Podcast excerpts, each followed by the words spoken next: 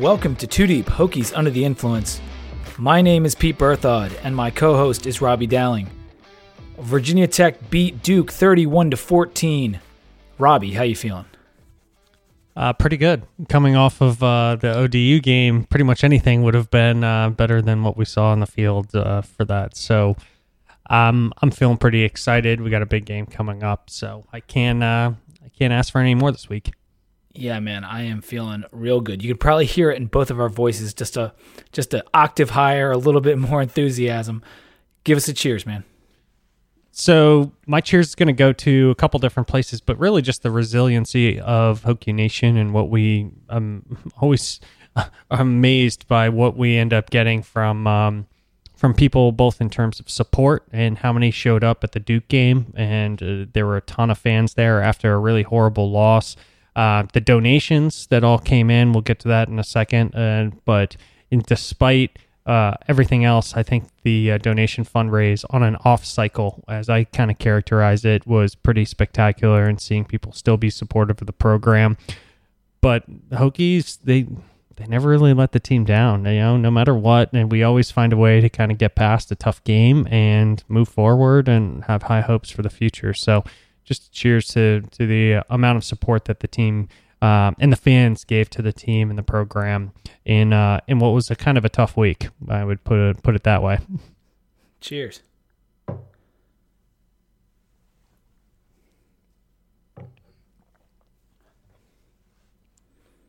Yeah, it was a really tough week, and I was amazed by the fan support in Durham. I guess I shouldn't be. We've always kind of taken over that stadium, but after Old Dominion, you would have thought a lot of people would have sold their tickets or said, I'm not making the trip or whatever.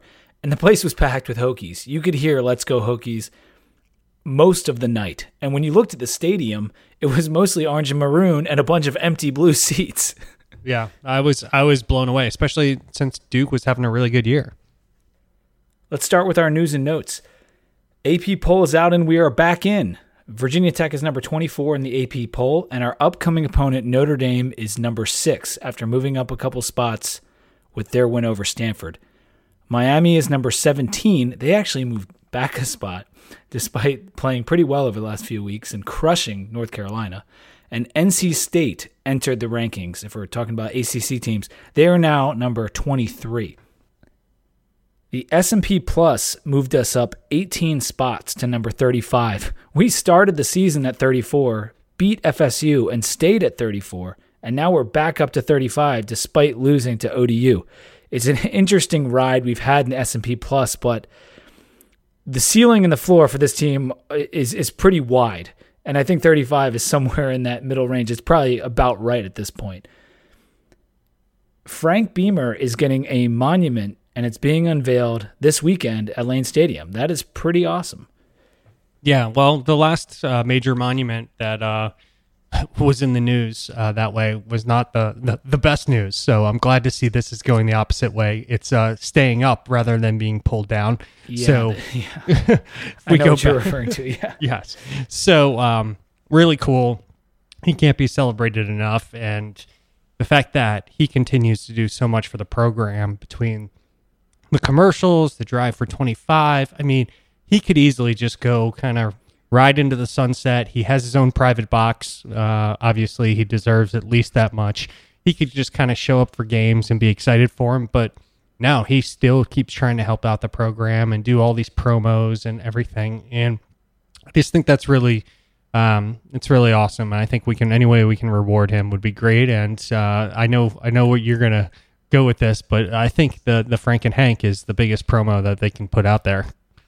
Oh yeah, I the the tweet that they put out or the message with Frank giving a pep talk to the team after ODU with Hank there that was fantastic.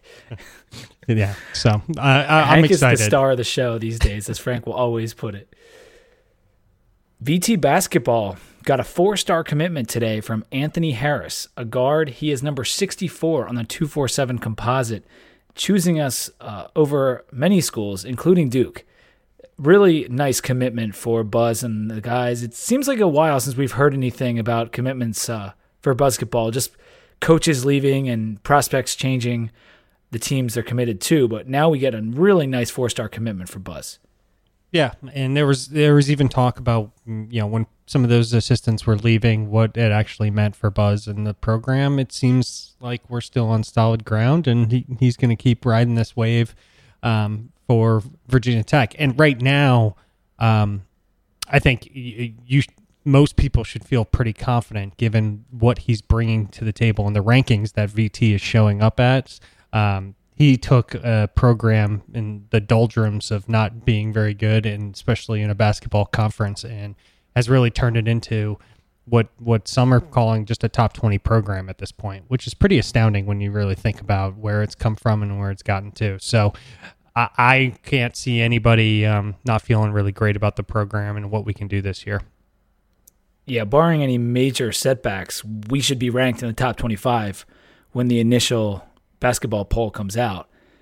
And we finished last in the ACC, what, four years in a row before Buzz showed up, and one year that he was here. So major strides, major, major strides. And uh, this is just one more rung on the ladder here with another commitment from a four star.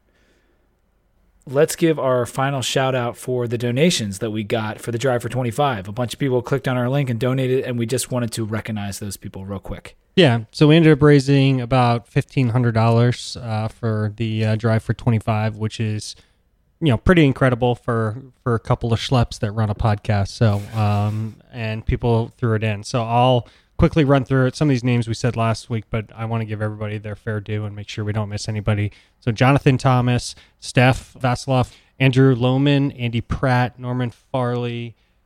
Uh, Pete Berthod's on here, so good job, uh, Pete, uh, for making a donation. I'm on here as I well. tried. Yeah. Uh, William uh, Fursell, sorry, that's probably definitely wrong. Andrew Shoemate, Mike Tizard, Lynn Graves, or Lynn Graves, I should say, Andrew Mason, and our, our very own Joe Lanza actually threw us a donation uh, for. Uh, Very cool of Joe. yeah, yes. for he comes on the podcast uh, pretty often, and we're appreciative of, uh, of that as well. So, thank you. Thank you very much to everyone that donated in the name of Two Deeps podcast. It was cool to see our name on the leaderboard, and we hung in there for a little while, uh, hoping to get in that top five spot, but uh, came up a little short. Nevertheless, a lot of good money donated for the program, uh, and thanks again. Let's do this game recap. We did see Daniel Jones start the game, even though I said it would probably be irresponsible of them to play him three weeks after a clavicle injury. They didn't listen to me, and they started him anyway. And I have to say, you wouldn't have known he was hurt. No. He might have chosen to not take a read option or two because, and we'll never know. But he looked perfectly healthy and was playing pretty well at the beginning of that game. Yeah, and throughout the game, he actually turned it on a little bit towards the end of the third quarter, early fourth quarter. So he actually sustained it too, um, which was impressive. I mean, he's a pretty big dude, so uh, you know he's definitely tough and can can fight through some stuff. But I mean, I wouldn't have want to had our, our our quarterback out there if uh, we were riding a season the way that Duke was coming off of uh, you know their first few games and doing really well. Yeah. After a failed fake punt in our first drive, Reggie Floyd got an interception of a lateral deflection. It was the first interception for Duke on the year, and that led to three points on the field goal by Johnson. Duke came right back with a touchdown on the nice throw by Jones. We responded with a 76 yard, nine play drive that ended with the 27 yard TD pass to Hazelton to start the second quarter. We added one more touchdown before the half on the amazing catch and run by Keene, 67 yards, and that drive started on our 13 yard line. But that play by Keene was just unbelievable. Yeah, and the the juke that he made in order to try and make that happen, and he was down the sideline, and then the block from Kumah, which was, uh, you know, that was some uh, poster It was board Kumah material. that- Yes, That's the punishment he likes to give out. yeah. So that play was incredible. That made it 17 7 at the half. We scored again five minutes into the third quarter on the six yard run by Stephen Peoples. Duke scored their final TD of the night with the punch in by Deon Jackson at the start of the fourth. That was 24 to 14. But we added one more score, made it 31 14. TD pass to Patterson, and that pass and catch was pretty spectacular. Yeah, I think um, well, we'll get into what my thoughts are on the wide receivers, but yeah, if Patterson is is the is the name that's coming up, there are three others that can come up even more uh, more commonly, and I think that it, the depth is really starting to show um, in how much the ball's getting spread around. I know Hazelton seems like he's getting every other pass, but if you look at the stats, it's actually getting spread around pretty dramatically. The final was 31 14. An amazing response by this team, as you said right off the right off the bat of the podcast. After last weekend, we didn't know how this team was going to respond. We knew it was a huge test, not only for the team, but for Fuente and the coaching staff to right this ship. They had to kick a really good player off the team right after a devastating loss. Potentially, you could lose the locker room after something like that. And that did not happen, not even close. And again and again, Fuente proves after a tough loss, losing guys on both sides of the ball, dismissals, that he is a fantastic coach. Yeah, and you have, um, you know, hopping right into it, Ryan Willis in his first like true start, um, and he impressed me. The way he threw the ball was extremely impressive. Seven for 17 for 27, three passing touchdowns, 332 yards, and he hasn't thrown an interception yet. Uh, I mean, what more could you ask for somebody that's coming in after you're starting, you know, uh, assumed starting quarterback and then, you know, elected starting quarterback. And, you know, you think you're going to be riding the pine for a period of time and you come in and, and have a start like that. Um, and his stats are, you know, Josh Jackson's were, were good. They're not amazingly different, I think, but I think the position he got put in was even more stressful. And, you know, you talk about a 58% completion percentage versus 62 I understand the opponents that we went up against are kind of mixed depending on how you want to look at that, but uh, it's been it's been pretty impressive for for him. I mean, they both played an ACC road game against tough teams. You could say Doak Campbell is a little bit more of an intimidating environment, which I would agree, agree with. They both played part of William and Mary, and they both played part of ODU. So there's the completions and the attempts, the yards. That's all very similar. But some of the decision making and some of the throws that came from Willis, um, he had his mistakes too. There were some decisions that were poor. But I just felt overall the performance we've gotten from Willis so far has been better. And I don't want to, every good word we say about Willis doesn't have to be a knock on Josh Jackson. I'm ecstatic that our quarterback played well in an ACC road game and looked very good for the most part doing it. Um, and if that is an improved on the efficiency that we were getting, even better. It's not a knock on Josh, it's just the way that it is. Speaking to that, Willis had a 96.3 QBR. That was higher than any one of Josh Jackson's 16 starts. So, as of right now, that is the best game of the last two years played by a quarterback, was what Willis just put on the field 332 yards and three touchdowns. And he's got a 92.8 QBR on the year, which, if he was qualified, would be the fifth highest in the NCAA above Will Grier. So it is a small sample size, but let's get it straight. He played very well. Yeah, I think uh, I I noticed a lot more. It felt like a lot more deep balls, and some of these things are hard to like kind of compare between different different games. So. Uh, luckily, I have to run all the stats on it. So his completion percentage on passes, like 10 to 19 yards, which is how I break it up, um, was a lot higher than Josh Jackson's. Interestingly, Josh Jackson's deep throws beyond 19 yards, his completion percentage is a lot higher. But I think the most telling is, and take this until I get to the very end because it's pretty astonishing. Willis has a 38% completion percentage on first down. Josh Jackson was 73%, but Willis is 80% on third down. That's remarkable. Uh, that is, is remarkable. that is a really high number, which just adds to the pressure component of being in you know your first start and being in a game where the you know, the quarterback just got knocked out and you're having to hop in there. Um, that's that's not easy to do on, on third down. So other than that, a, a, lot of their stats are pretty equal, but I think that gives um, you know a lot of upside maybe for for Ryan Willis and what we would see this year.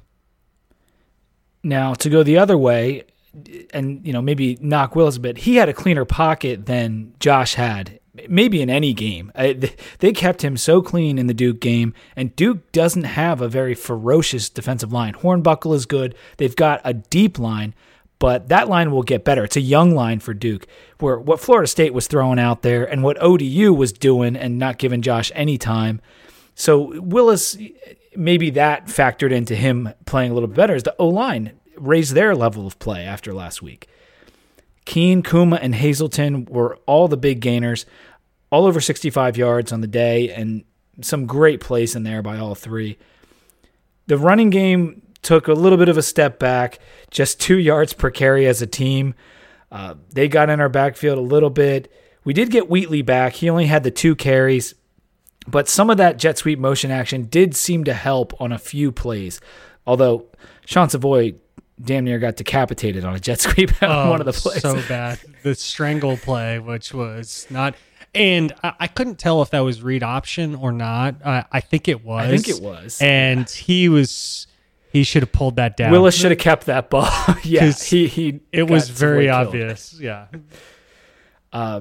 But back to the offense, real quick. Uh, we were eight of 19 on third and fourth down, so much more efficient on those downs that you were just talking about to keep drives alive. And you could tell that throughout the game. It helped us control the game, something we failed to do against Old Dominion because we couldn't stay on the field.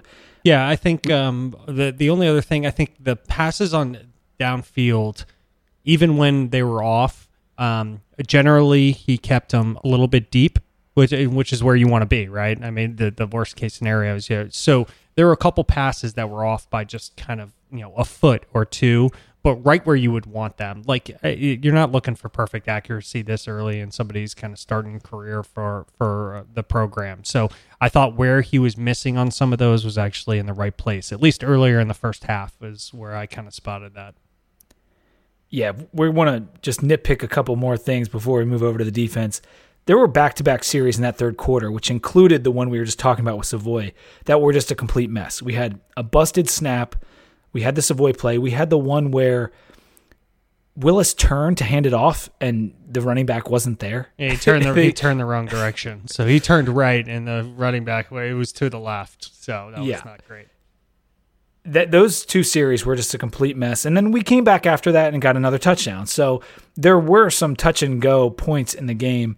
And French's latest article pointed out some times when Willis made that bad read, including the jet sweep play and a couple other ones where if he had given it to the running back, like there was all this running room and he kept it and got taken down like a yard past the line of scrimmage. So with the read option and RPO type stuff, you're always, you know, at the mercy of your reads. And it can be a huge play or it can be a negative play. And it depends on whether you're reading the defense correctly and just that that last second, like, yeah, I should give it away. And that that comes with time. Yeah, I, I wouldn't expect him to get everything perfect in a game like that. But I, I think my other takeaway from the offense is I'm getting really bullish on the Kumah, Grimsley, Hazelton combo uh, between the three of them. I think they are a lot of effective weapons. Grimsley's really, really fast. Hazelton's really, really physical. Kumah's pretty physical as well. Um, I, I think those three, and there's there's uh, plenty of other. You know, we've had passes to Peoples, we've had passes. Savoy still gets in there, etc. But between those three, I think they give uh, Ryan Willis a really good opportunity to succeed this year and and have a lot of good options in the pass game. Yeah, I could not be more excited about those guys. And you throw in Keene and you throw in Patterson mm-hmm. and even Savoy himself, who has a touchdown catch this year.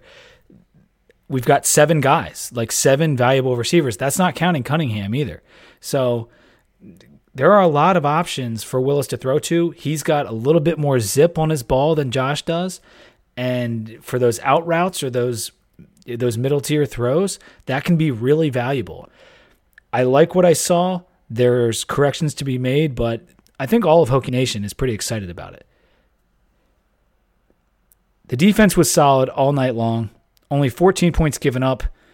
4.4 yards per play was all Duke was able to muster. That's pretty damn good. And only 71 rushing yards uh, for Duke.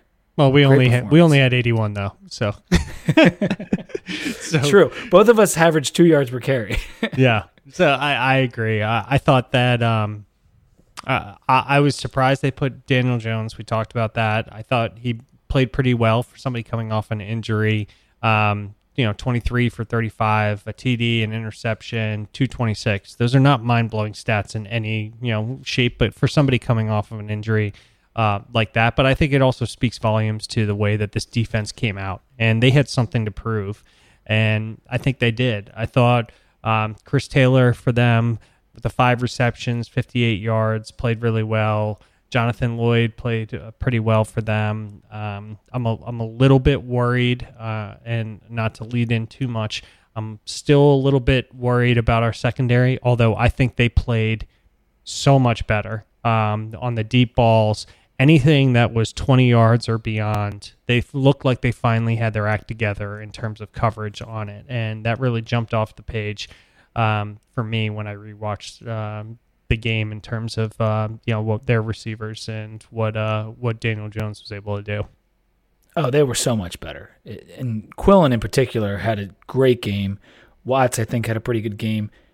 But they were really helped by the fact that we were getting pressure sometimes with a three man front on those passing downs for Duke walking one of the defensive ends off the line consistently and getting pressure and stuffing runs with three man fronts was a huge difference. That's another thing French talked about in the article and just the way the ends or the nose tackles were able to eat up blocks and yeah. it changed everything for the linebackers. I mean, Rashard Ashby had 15 tackles in this game. That is an amazing amount of tackles. Uh, he was great all all night, all night long. He was fantastic. There should have been an extra probably there should have been an extra fumble recovery and probably two extra interceptions in that game. And both two of those, I think, were Ashby. Um, he played fantastic in that game. And I, I, I think do mixing up the three man and the four man front, uh, I think that's a little bit of gamemanship uh, on Bud Foster. I think he knows that we may not have the talent that we might have in any other year. So he's using scheme right now to try and you know confuse the quarterback and and kind of confuse the offensive line, and it worked. It worked perfectly because he would he literally was switching from four to three to three to four throughout the entire game.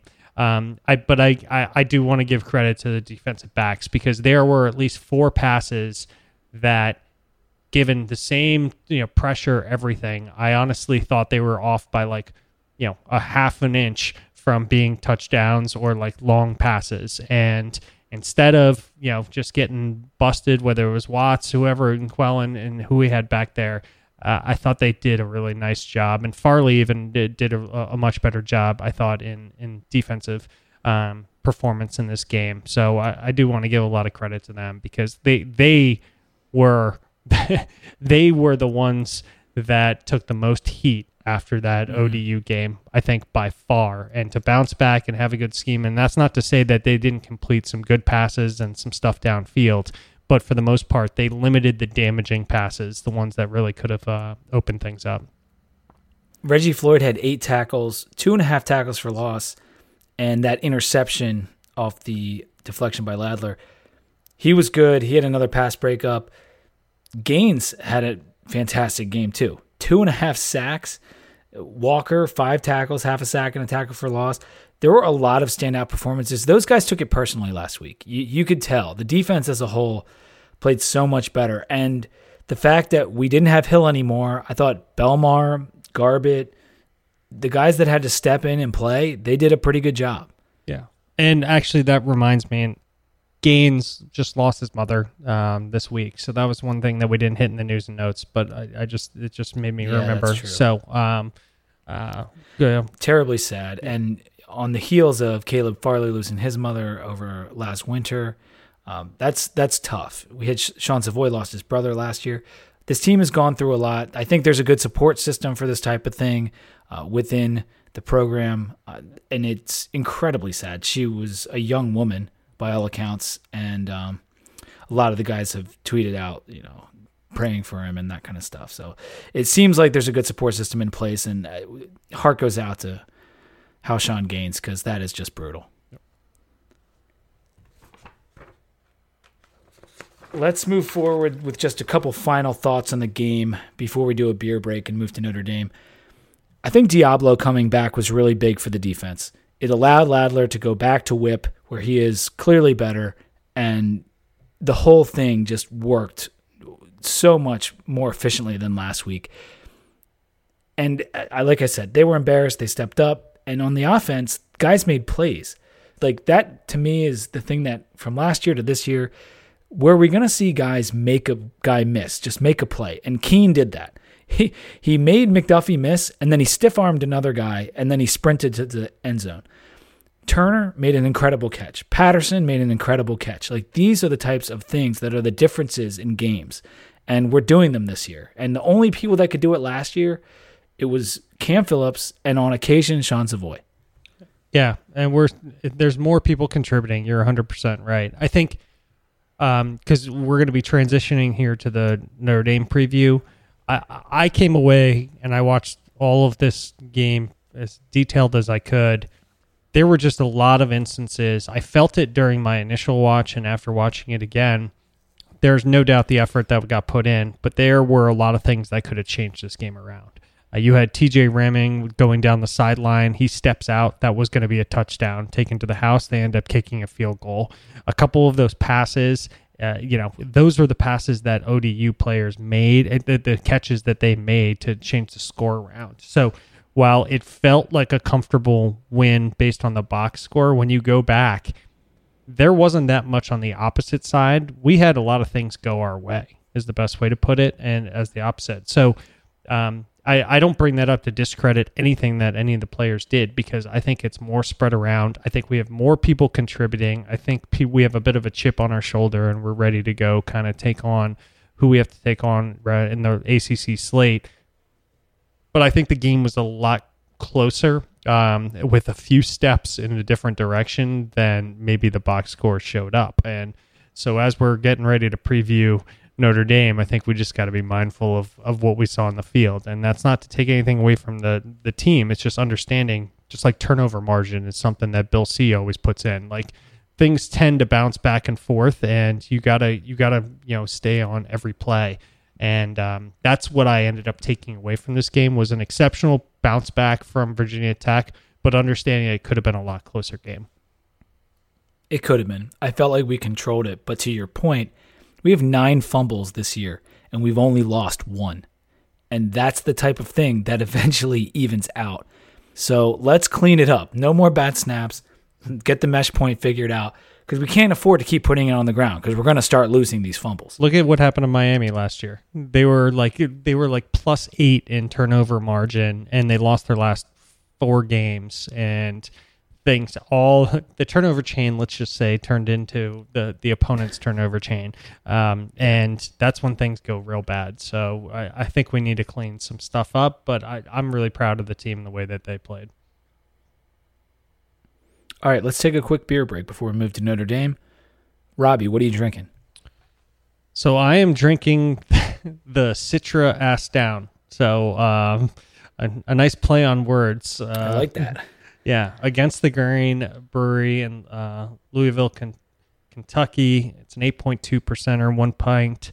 Um, you should drink it at exactly 48 degrees. Uh, I'm not drinking at 48 degrees, given how uh, how long it took us to get this kicked off tonight. So it's a it's a good I double IPA. I like it. I haven't had uh, this uh, brewery against the grain before. I don't know if it's new or not, but it's a it's a pretty good beer. I would give it a kind of a medium rating on the double IPAs that I've had. How about you? I'm drinking Regulators IPA. This is from the Larimer Brew Company, and obviously Regulators is a well-known song by Nate Dogg and Warren G. And on the side of the can it says Regulators Mount Up, brought to you by the LBC, dank on a whole new level. the Larimer Beer Company is from the from Denver, Colorado. Six point six percent alcohol is this IPA, and it's pretty good. I've never heard of the Larimer Beer Company, but they've got a very cool can. The IPA was right in my wheelhouse at that six point six percent. It's a little fruity. It's pretty light for being six point six. Uh, I would. It's kind of like a Goose Island in that regard. It's kind of a lighter IPA, but uh, better than Goose Island IPA. And I mean, when it's called regulators, you have to buy it. you you do know one of the like my favorite thing that most people don't know because I love the movie so much, but that whole speech is from Young Guns. the movie. Yes, yeah, I know. Oh, that's my that's my best thing with with Emil. Listen to this: Emilio Estevez, Keith Sullivan, Lou Diamond Phillips, Charlie Sheen, and that's probably where it starts to fall off a little bit. But that's No, it's a star-studded cast. I mean, that's incredible. Um, you get that many people in uh, in a movie. It reminds me of The Outsiders, which if you ever go back and, and look at the lineup, the I Outs- just watched that like three months ago.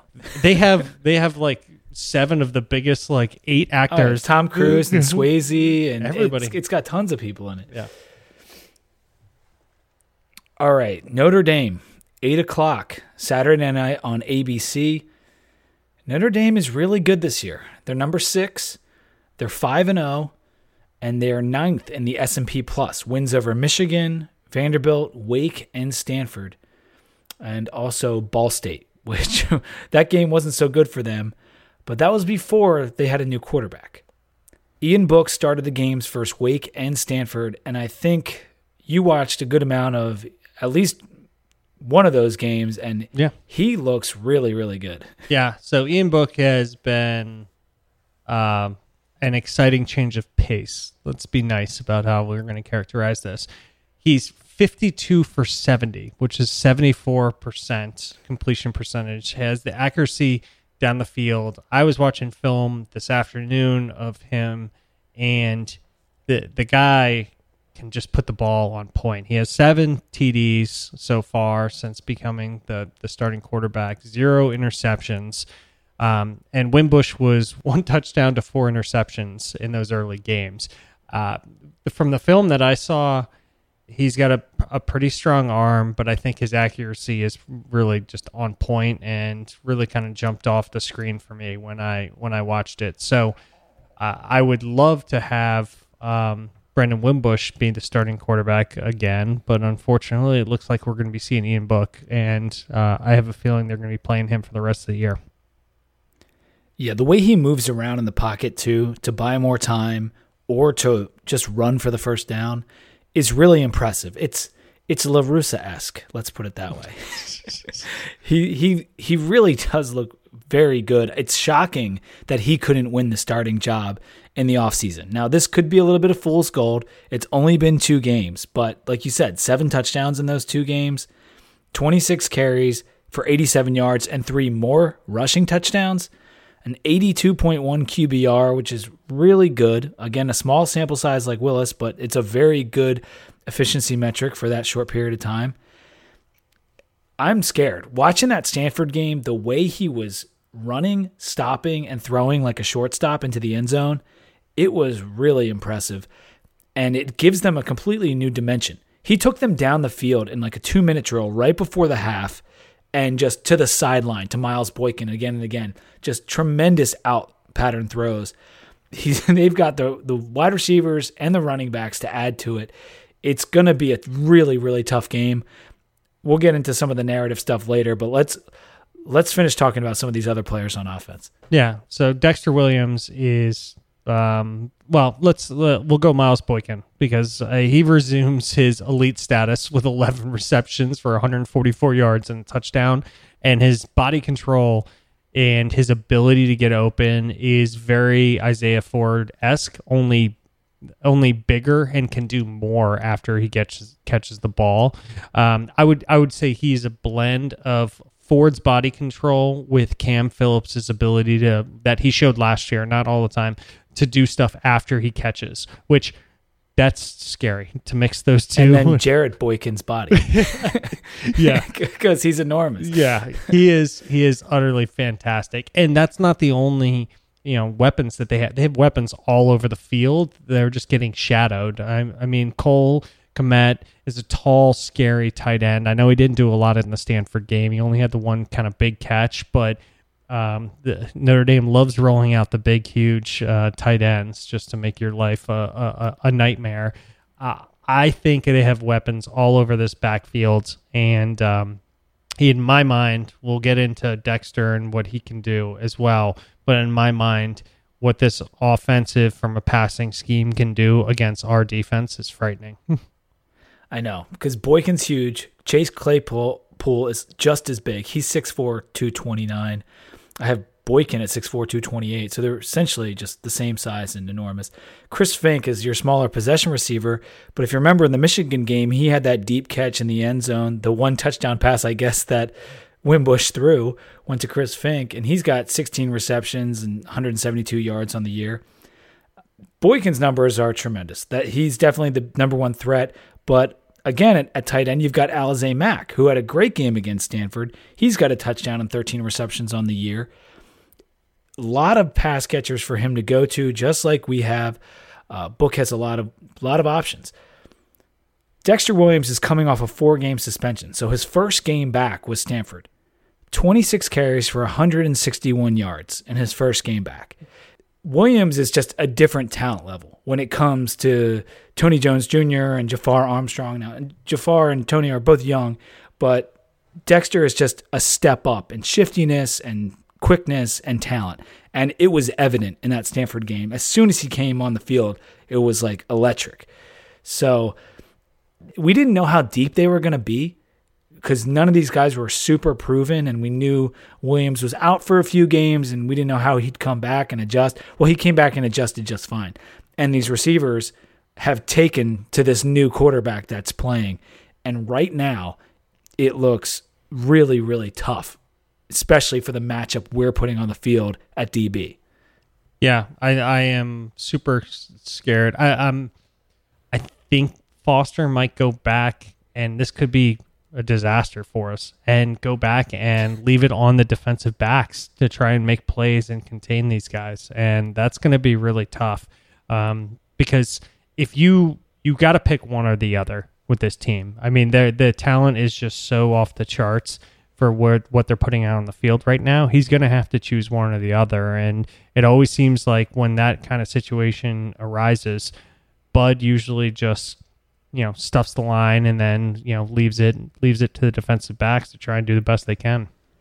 We'll see. In years past, though, when we've played the Julio Jones of the world, we've done some good things with bracket coverage and playing a little bit more zone, which we had done a little bit. We showed a little bit of zone against Duke. It didn't always work out well. And ODU, which didn't work out well. yeah, and ODU.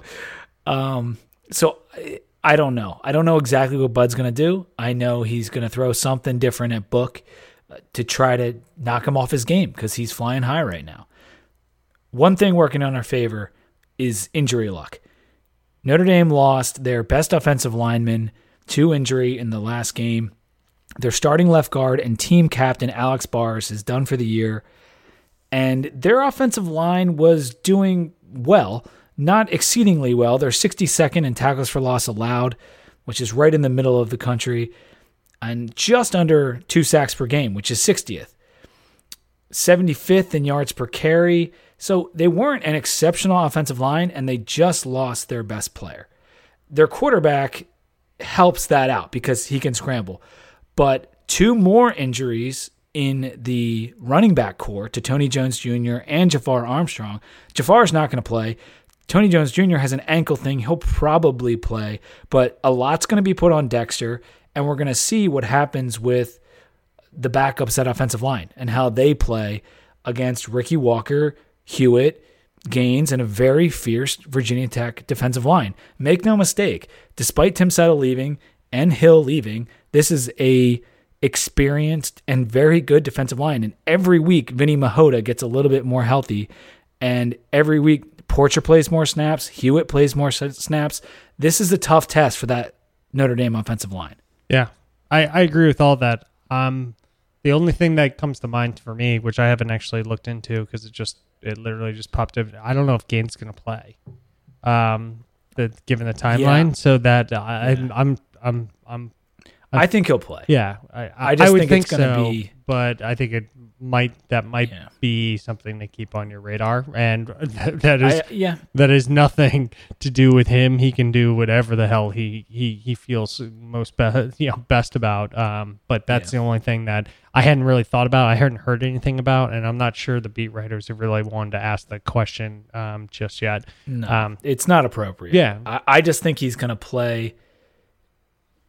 I'm just. Yeah. It's a guess, but reading not tea leaves, but tweet leaves yeah. of like everything's for her now. Yeah. I, I, you see that kind of thing. You see guys that want to take their mind off of the pain by playing. Savoy did it, and it's it's in sports. You know the legendary Brett Favre game after his father died and all Yeah. that stuff. Guys tend to want to play after tragedy. Yeah. we'll see. If he doesn't play, that's fine too. That's But it's it's still a uh, good defensive front for the Hokies that is going to test Notre Dame for sure. yeah. Um, let's move over to their defense and then give our our final thoughts. This defense is even better than their offense. It's it's actually quite a bit better if you want to go by S and P. It's fifth in the S and P plus and 18th in yards per play as a defense. They're slightly better against the pass if you want to go by opposing QB rating, but they're great against both the run and the pass. And it starts up front for them just like it does for us with Jerry Tillery at defensive tackle. He had four sacks against Stanford. Yeah, and like a bunch of QB hur- two QB hurries, I think, and now I'm just going on and like a couple pressures. It, it was uh, it was something to behold to see him in that backfield. So um, he is uh, a pretty exceptional talent to say the least. They also have another senior defensive tackle in Bonner, defensive end Okwara, 4.5 tackles for loss for him, and another defensive end on the other side, Kareem, has four and a half tackles for loss as well. So they're spreading around the production. No guy is really standing out except for Tillery, but everyone's playing at a pretty high level. And if you add up all those tackles for loss, like they're really putting pressure on quarterbacks and running backs in the backfield. The linebackers are no worse. They are also really, really good. Te'von Coney leading the team in tackles. Drue Tranquill is crazy. Like he's a crazy beast. That guy is everywhere on the field. 29 solo tackles for him in the five games so far. I think he even broke his hand in the Stanford game and stayed in. And he's going to play against Tech. I just he's just going to be wrapped up or whatever.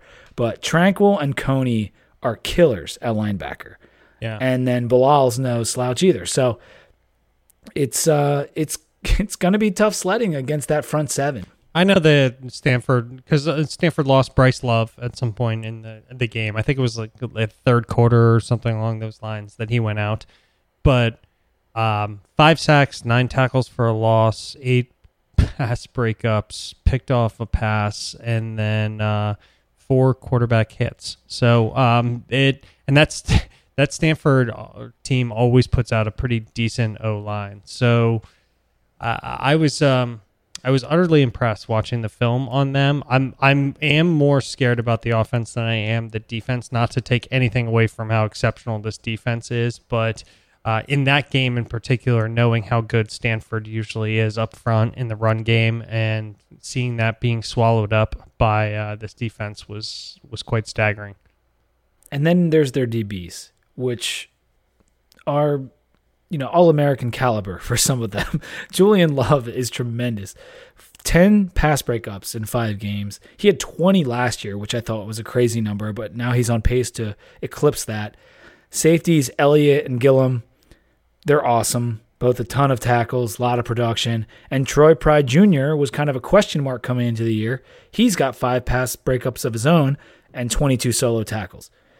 Every cornerback and safety came back from last year except for Nick Watkins. So it's deep, it's experienced. Some of the younger guys in Troy Pride Jr. are now playing really well. It's a problem. There are nine to 10 like really top notch players on this defense. And there's only 11 guys on the field. So you get my point. Like it's a dominant group. Yeah, I, I totally agree. I'm just wondering. I, I come back to what I, I, the run game for Stanford. I know is good. Uh, Michigan, I don't know what we have there. I, I go through Wake Forest, their pass Yeah, game. you're thinking a- about their opponents and, Yeah. and what they've faced. yeah, and what they've faced in terms of it. And that's what um, Wake Forest defense is pretty good. Michigan's is elite. Stanford usually puts out a good defense. So when I think about who they've played already, I try and think about which side of the ball is going to be more difficult. Both of them are going to be ridiculously hard for us. Um, I gravitate towards the fact that they they handled Michigan's defense. Nobody, I think, has any um, uh, concerns about that. Last They handled them for a quarter. Yes. And then Michigan really clamped down. Yeah. Um, so They, they did. They clamped down, but that, but that was also not book. They're also the, one of the top defenses Yeah. in the in the in the country, I think, by all stats. So I, I totally hear you. I think that they are exceptional, um, and I don't know where to attack it. I'm I that that's even more troubling, I think, than anything else. The fact that the the run game for us took a step back uh, this past week. Not to say that's going to happen in the future, and then the pass game moved forward, but their DBs are so good. Um, we're we're in a bit of a bind here on what our strategy is going to be. we kind of knew that against Duke too. We knew the running game wasn't going to be as good with the linebackers and the deeper line that Duke had, and it came to be. The problem with Notre Dame is there's no one to pick on. It's not like they have weak DBs that we can go pick on. Points are going to be at a premium. We I think we all are know that with this defense. But I will say I don't think they faced an offense as good as ours. And I know that that sounds pretty cocky because Virginia Tech's historically not a great offense, but if you just want to go by efficiency metrics, I mean, we're we're 21st in yards per play. We're uh, number 30 in S&P Plus offense. Yeah. It's better than anyone on their schedule so far. So that's all we have to go off of. And it might test them in ways they haven't been tested in is inflating some of their defensive numbers above where they should be. I agree. Still going to be brutal. It's going to be tough. I'm, tr- you know, this is what we do though. Like eh, we have to put out. I mean, can you believe that we're 21st in yards per play though? I know we've only played four games, but there haven't been four easy games. You got three road games and just one home game against an FCS team. So it probably evens out to a, a moderately difficult schedule. The offense looks And- better than I have seen it in a long time. And Long when time. the when the rush game is bad, the the pass has picked it up, and when the pass game has been bad, the rush has picked it up, and that's what you come. A balanced offense can change a lot of problems that you get elsewhere, um, and whether that's offensive line or if that's on the defense or if it's on the defensive backs. Um, and unfortunately, you know, even in the ODU game, the offense still put up massive numbers, but the defense fell flat on its face. And um, that's what we need is is balance, and that's what you're always going for. just to finish out Notre Dame, their special teams are 53rd in the S&P Plus, and we are number two. So there could be just a little something there, a little bit of an an advantage in hidden yardage and maybe a return or some field goals. That's a plus for us as well. Let's take a beer break before we do final thoughts and picks. So, Pete, what are you having this week? I'm having the Joe IPA, another IPA for me. Like I said last week, I had to stop doing the Oktoberfest because it caused the bad luck going into ODU. I did Heart of Darkness, and now I've done two IPAs this week, and this one is excellent.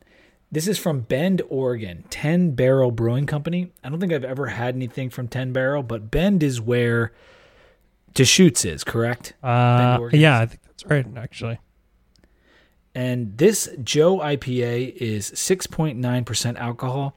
I don't know why it's called Joe IPA. It's very light and it says on the bottle, drink beer outside. So I like that. I'm going to drink a lot of beer outside this upcoming weekend and I can't wait down in Blacksburg. Um, I felt it was appropriate. The Joe IPA by 10 Barrel Brewing, I would recommend it. What are you drinking? wait, you're going to be in Blacksburg? I'm going to be in Blacksburg. Oh, yeah, baby. Yeah. So uh, I'm drinking partly cloudy. It is uh, from Saul's Brewing, and it is right down the street from me, not too far in Sterling, Virginia. They've been uh, up and coming brewery that I've enjoyed very much. It's a uh, IPA. I know you all are surprised. Well, too bad. I'm going with another one. We're doing a celebration week, so uh, I'm going to have the good stuff. And uh, it looks great. The can looks amazing. yeah, they got they got nice designs, and they just started um, putting out some of uh, canning some of their better beers, um, and just even any of their beers. And normally they're on like some of the taps around the area, but this one is delicious. It's a great beer. It's seven point five percent, and it's delicious. So I would highly recommend it if you uh, if you're in the area. You probably can't get it on distribution outside of the area, but yeah, it's very good. Solace Brewing. Yeah, S O L A C E. It could be if we had a hyphen or something. We, we could go Salake uh, Brewing Company. I don't think they would appreciate that. But. I just couldn't. I couldn't say, hear understand if you said like Saul's Brewery, like Better Call Saul. like I, so, yeah, it's Solace. Yeah, yeah, I gotcha. So, overall thoughts: the scoring under Ian Book, as we've emphasized, has been much better for Notre Dame.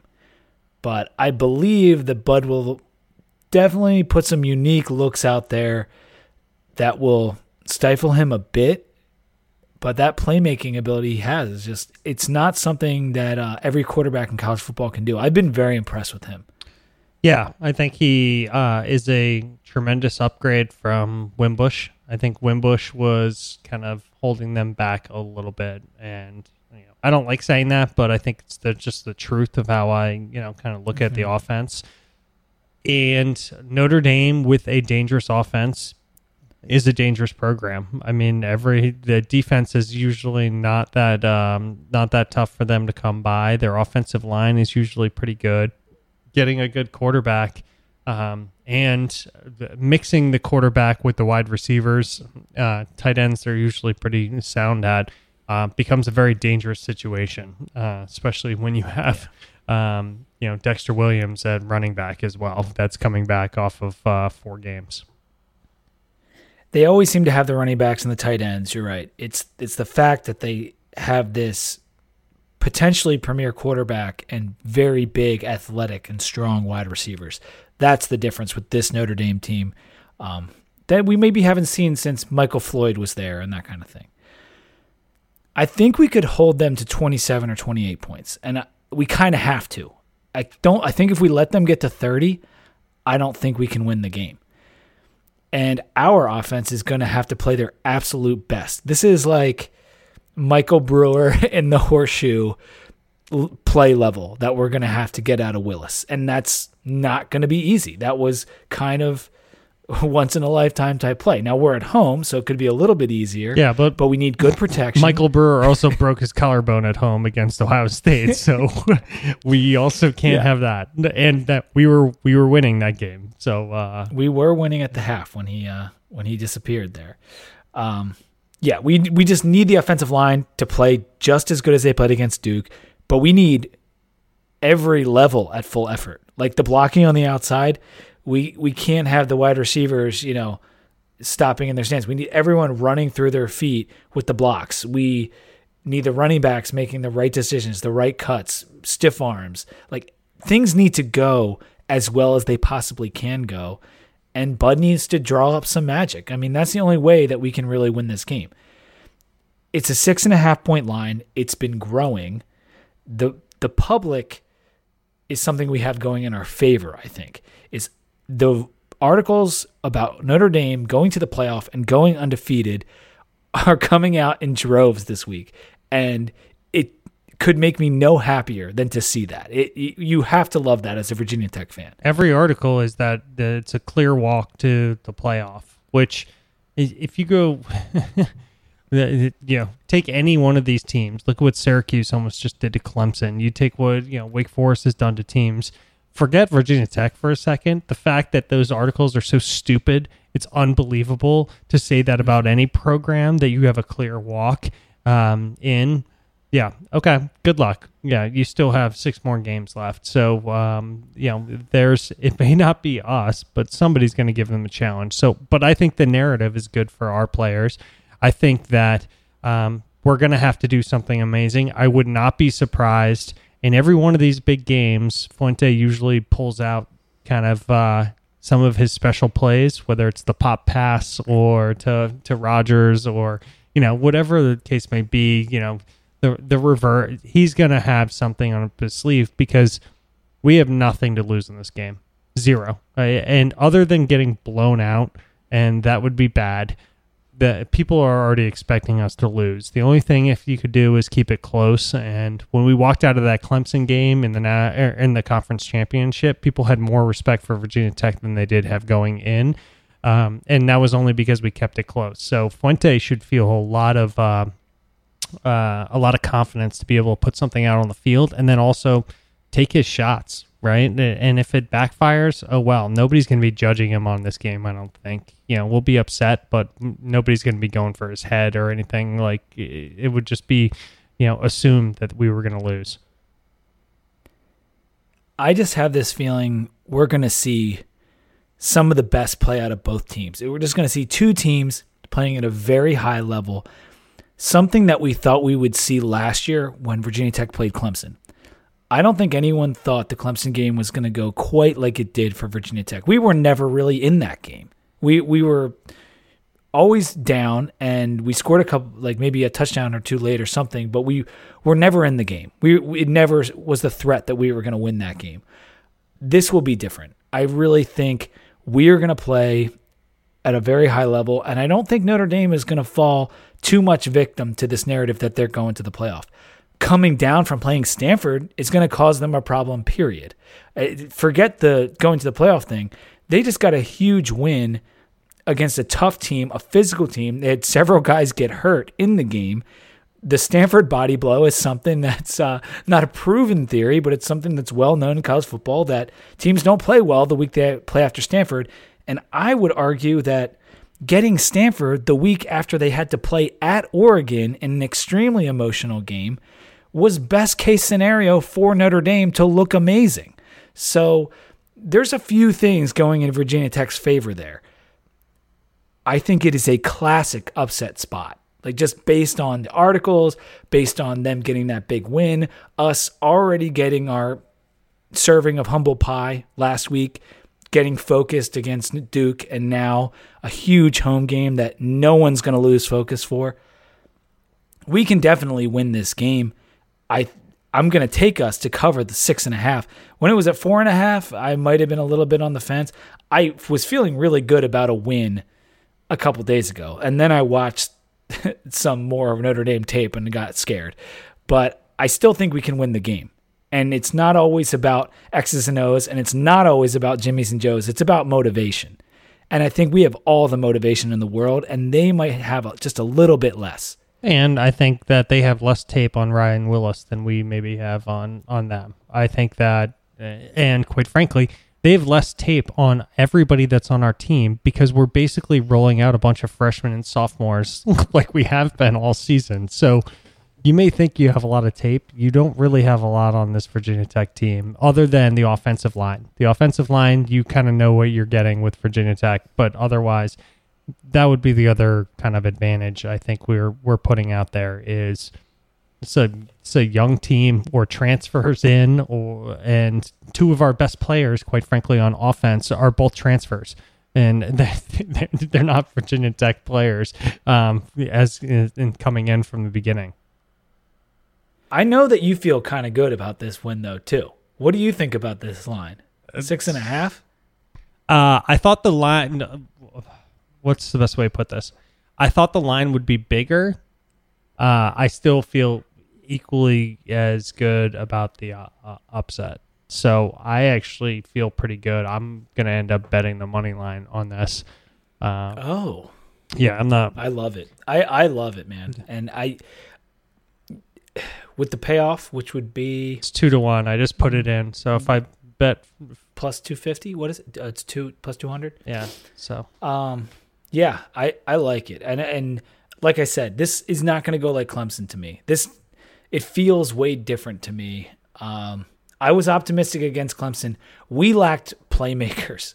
We had Cam Phillips, and then he got hurt in the first few minutes of that game, and it was done. We have guys who can make plays out there. The offensive line is better than last year. I feel good about the upset prospects. If I had to put a percentage on it, which doesn't mean anything, I'd say it's like 40%. Yeah. It's like a 40% chance of an upset. Yeah which um, but I think it's I think know. it's I would put it at like eighty percent of it being a pretty good game and a twenty percent chance. Oh yeah, a twenty percent chance. Ninety percent of it being yeah, twenty percent chance that we just get you know our shoes blown off right away. which we've been there for that too. We all remember Miami from uh, what 2014. I'm not exactly sure yeah, when it was, it was. but uh, it got ugly. Um, yeah, let's move on to do our other picks and then we'll sign off. The next game is very uninspiring. Georgia Tech at Louisville. Georgia Tech is four point favorites over the putrid Louisville Cardinals, who just blew it against Florida State. They really should have won that game, but I'm glad they didn't because it makes Florida State look just a little bit better. Uh, I'm going to take Georgia Tech Yep. to cover those four points. I don't feel particularly good because it's it's on the road and Georgia Tech is they're Georgia Tech. You don't know what you're going to get. Louisville I'll take them to cover. I know. I know. I don't think Georgia Tech's any good either, though. I know. I think I, I I agree with your point, but I think Georgia Tech has more talent than Louisville right now. I think they have more talent, so I'll just take the talent. And I know it's on the road, but I have to I have Yeah. to go that direction. Good luck with the next another, um, yeah, another road favorite. Syracuse going to Pitt. They're four point favorites. Man, I was hoping they were going to pull off that upset over Clemson just for the fun of it. It would have blown up the ACC's playoff chances. It would have Um, been gone. the ACC, chances, other than Miami running the table or I us mean, running the Clemson table. or Miami with one loss, you, but it wouldn't have been good for the ACC. It would have made us our conference look even more of a joke than it already looks. Uh, 'Cuse four point favorites on the road. Who do you got? Uh, 'Cuse played a really good game against Clemson. I thought they Amazing. game. Yeah, I, I think um, I think they're really starting to turn it around. The problem that I have is this is what Syracuse does. They blew, they beat us, and then they just come back the next week and shit the bed. They beat Clemson. They come back the next week and shit every single time. Um, Dino Babers gets them all amped up, and then they just come off this huge letdown. So I'm gonna go. And it's Syracuse Pitt. Like that's old school Big East. yeah, I'm gonna go Pitt. I don't like that game at all. Yeah. I'm gonna go Pitt. I'm gonna go 'Cuse because that's what makes sense. But it college football tends to not make sense a lot. So your your pick could uh could definitely come through. The next game equally as tough to pick. We got BC going to NC State. NC State entered the rankings 23, and they are four and a half point favorites over BC. I don't know what's happened to BC over the last two weeks. They did get the win against Temple. Temple's not a terrible team. They've had a very weird season in their own right. But BC did lose to Purdue and in kind of an inexplicable way. I don't know what to do with this line, man. Uh, this is four and a half. Uh, is yeah. this is, um, whenever I just don't care, then I just throw in a Dazio. Don't bet on this. I'm just gonna throw in a Dazio. I don't. I, I think NC State's actually a pretty good team, but um, They are pretty good. They are pretty Yeah. good. Um, I'm going to take NC State. I, I I had BC circled, but I think I'm going to take NC State. Next game Clemson against Wake Forest in Winston-Salem. This is number four Clemson, 17 and a half point favorites over Wake. I'm taking Clemson. yeah, I think um, the QB injury was kind of interesting. That kind of changed everything up, but uh, I'm still gonna stick with Clemson. Uh, I agree with you. and uh, I have a lot of thoughts on the whole, you know, Trevor Lawrence, you know, everybody, you know, people leaving, Kelly Bryant leaving uh, thoughts, but I'll leave those for Twitter when I'm yelling at people about them being wrong. Next game, Florida State at Miami. The old rivalry. Number 17, Miami, is 13 point favorites in that rivalry game. In some ways, it doesn't seem like enough. In some ways, it seems like too much. What do you think? Um, I'm trying to remember at what point Miami actually shit the bed last season. Like I, I so they lost the last four games, so we still have a couple. more. No, it was it was the last three games. Okay. It was Pitt, the bowl game, and Clemson, the ACC championship Yeah. game. So it, it was after Notre Dame. Okay. So 13 points, two touchdowns. Got rid of Rosier, right? Now we're uh, on to what's his name? Uh, whoever their other quarterback is. Uh, and Rosier was absolutely terrible. So I'm gonna go Miami here, even though I kind of want to go FSU for like you know them finally getting their stuff together. But I'm gonna go Miami. I'm going to go Miami too. I hey, it's supposed to be a throw the records out kind of game, but FSU just has played such uninspiring football. I'm going to go with Miami. Miami looked awesome against North Carolina. Offense and defense looked awesome with the new quarterback. Outside the ACC, we are going to the Texas State Fair. Texas and Oklahoma. Number 19 Texas against number 7 Oklahoma. Oklahoma getting 8 points in a big rivalry game. Isn't this supposed to be called the shootout? But people don't like to call it that. Red, yeah, the Red River Shootout, which was called the Red River rivalry. Rivalry, yes. which is so easy to say. and everybody gets so Um, pissed yeah. off when we call it uh, anything but that. Uh, Texas came out and finally has learned how to play football. It only took like the last eight years since they won a national championship to start being uh, competent. I'm going to go with Oklahoma by a lot. I'm going to say probably uh, 14 points is what I'm going to go with. wow. All all Yeah, I- quarterback driven, obviously. I was torn up about this. Yeah, did you see the passer rating that Kyler Murray just put up? It was a 330. It was He's like he's the, the highest passer rating in 20 years or something. he's insane. Um, so yeah, I'm. I don't care if it's a rivalry game. That he is, he's pretty damn good. Texas has been on a roll. I'm taking Texas. Eight points. I'm taking Texas. I Good luck with all I'm not. that. I'm not in love with it. I'm not know if I'll put any actual money on it, but I'm taking Texas. Last game, LSU at Florida. LSU is number five. Florida is number 22 after the win against Mississippi State. LSU two and a half point favorites. LSU. Done. LSU for me as well. Well, man, I'm super excited about Blacksburg. It, the place is going to be on fire. I we we've said it about Ohio State in 2015. We said it about Clemson last year when game day was coming. And if we hadn't screwed up against ODU, game day would be coming to Blacksburg instead of, you know, going to Texas, Oklahoma. But Blacksburg is still going to be bonkers this weekend. I can't wait. Yeah, I'm super pumped. Finally get to use my seats, so I'm excited about that. So, because our first game was canceled, which now ECU uh, has um, now rescheduled. You've uh, Oh yeah. so uh, They rescheduled with NC State, and who knows what the talks were with Virginia Tech. And this is based on the idea that NC State or ECU doesn't get into their championship game.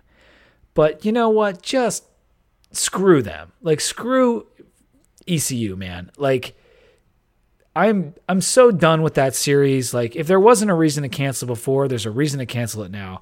Like you you can make the trip to NC State for a potential makeup game. Maybe Whit didn't want to do it. I don't know.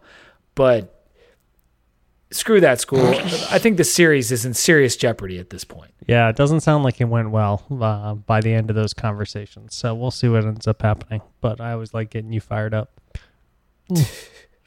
That pissed me off today. I, I mean, I, I just I I don't want to play ECU anyway, but it's I want the twelfth game. You know, like I, I want a full season. I don't I don't want a, a, a shortened season. Maybe we'll pick up a different game. I don't know, but uh, but yeah, that that it did annoy me. Hey, WVU is available. Dude, that's I don't want to do that. I, I don't know if I want to do that this year. Will Grier versus our DBs. I don't think that's a good idea. hey, if we're coming if we're coming year- in last year- undefeated, then that puts us right into the uh, into the college football uh, playoff. So you know, what do you know? I uh I want to leave last year lingering on West Virginia's tongue for a long time. That that win, I just wanted to like stand there and sit there and fester, just like the 2005 win did. Um. Anyway, 2dvt.com is the website. Robbie has been busting his ass getting those stats done for the site, so make sure to check those out. You can stream all of our podcasts, beers, see our picks record against one another. Robbie is currently beating me. We're getting closer to even, though, I think. I think. we just after this, I gotta pump it in right now, and uh, I think we're gonna be tied probably. 2dvt at gmail.com. 2dvt on Twitter and on Instagram. And that's it. I think that's it. And until next time, when we're hopefully celebrating a win over Notre Dame, go Hokies.